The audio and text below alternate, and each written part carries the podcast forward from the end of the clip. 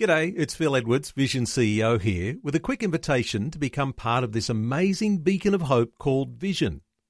Together we can put our love into action to help people of all kinds build or rebuild their lives on the truth of God. Please consider the part you can play during our upcoming Visionathon appeal, remembering that it's your support that makes Vision possible, including this podcast. Audio on demand from Vision Christian Media. Want to win in life's challenges? To know the will of God and have more passion for Him? Practical help right now with Tak Bhana and Running with Fire. Yesterday we started to look at how we can win the inner game. In other words, a person that we are becoming on the inside and we want to become a person of great beauty that manifests the fruit of the Spirit in our lives. That's the inner game. That's the inner person. Not everyone can see what we're becoming on the inside, but God can see it and also it lasts forever. It goes on into eternity. The first way to win the inner game we saw yesterday was willing to let God develop our character, which is not as easy as it sounds. We need to have a real hunger in our hearts for God to make us more Christ-like, to develop our inner person so it becomes better and better all the time. The second thing we looked at is that character or the inner man is developed through hardships. James 1, 2 to 4. My brethren, count it all joy when you fall into various trials, knowing that the testing of your faith produces patience, but let patience have its perfect work that you may be perfect and complete, lacking nothing. So in some ways, these verses can make sense. We can rejoice in trials because they develop the inner person, which is eternal and is what really matters. 2 Corinthians 4 verse 10, always carrying about in the body the dying of the Lord Jesus, that the life of Jesus may be made manifested in our bodies. Our great calling in life for all of us is to manifest the nature and the character of Jesus. It's the irritations and the trials that are the true test of our Christianity and our spirituality. Do I manifest Jesus when irritated, when under pressure, or do I manifest my old man and carnal nature? All our circumstances are actually designed to develop Christ in us, to develop our inner man. The test of our spirituality comes when we face things like injustice, opposition, turmoil, someone's mean to us, ingratitude, that's when we discover who we really are on the inside. And even if you discover that you're not what you want to be or would like to be, hey, cry out to God and He can transform you on the inside. You can win the inner game. The third thing to do to win the inner game is to deal with ambition. When we are overly ambitious, our focus will be more on winning the outer game than the inner game.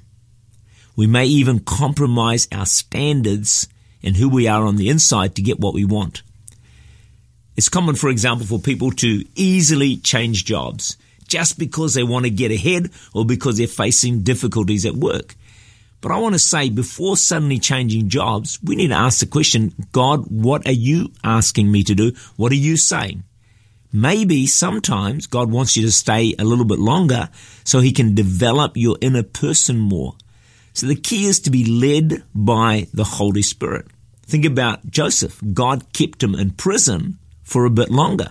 He kept Moses in the wilderness for 40 years, David on the run, to develop, in each case, their inner game so that ultimately they would succeed and win the outer game as well.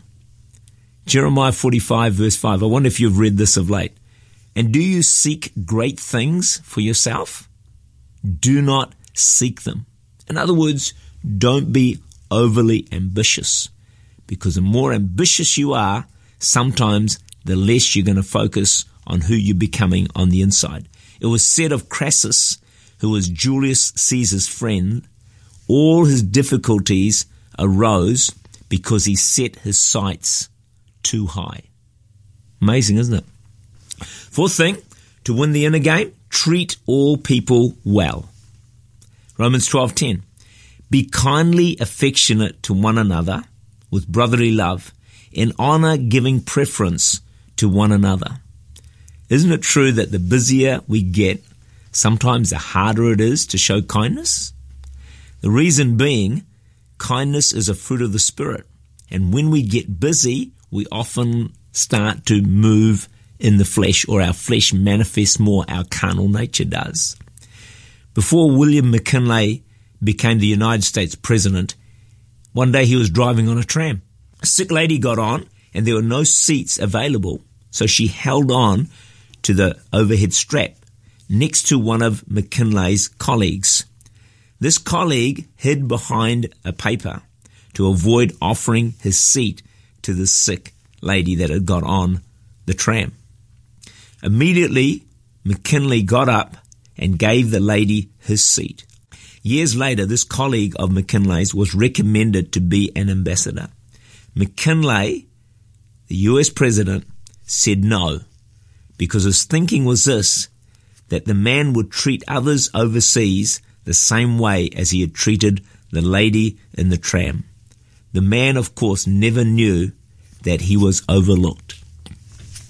It's important that we treat all people well because that's a reflection of who we are on the inside. And the more we develop the person we are on the inside, the better we'll be able to handle positions or opportunities that may come our way. Because at the end of the day, no matter what we're doing, what position, what role in life, it's so important that we treat other people well. And that is a great reflection of who we are on the inside. Tak Bhana is the Senior Pastor of Church Unlimited in Auckland, New Zealand. For more information, to make contact, or to listen again, look for Running with Fire at our website vision.org.au.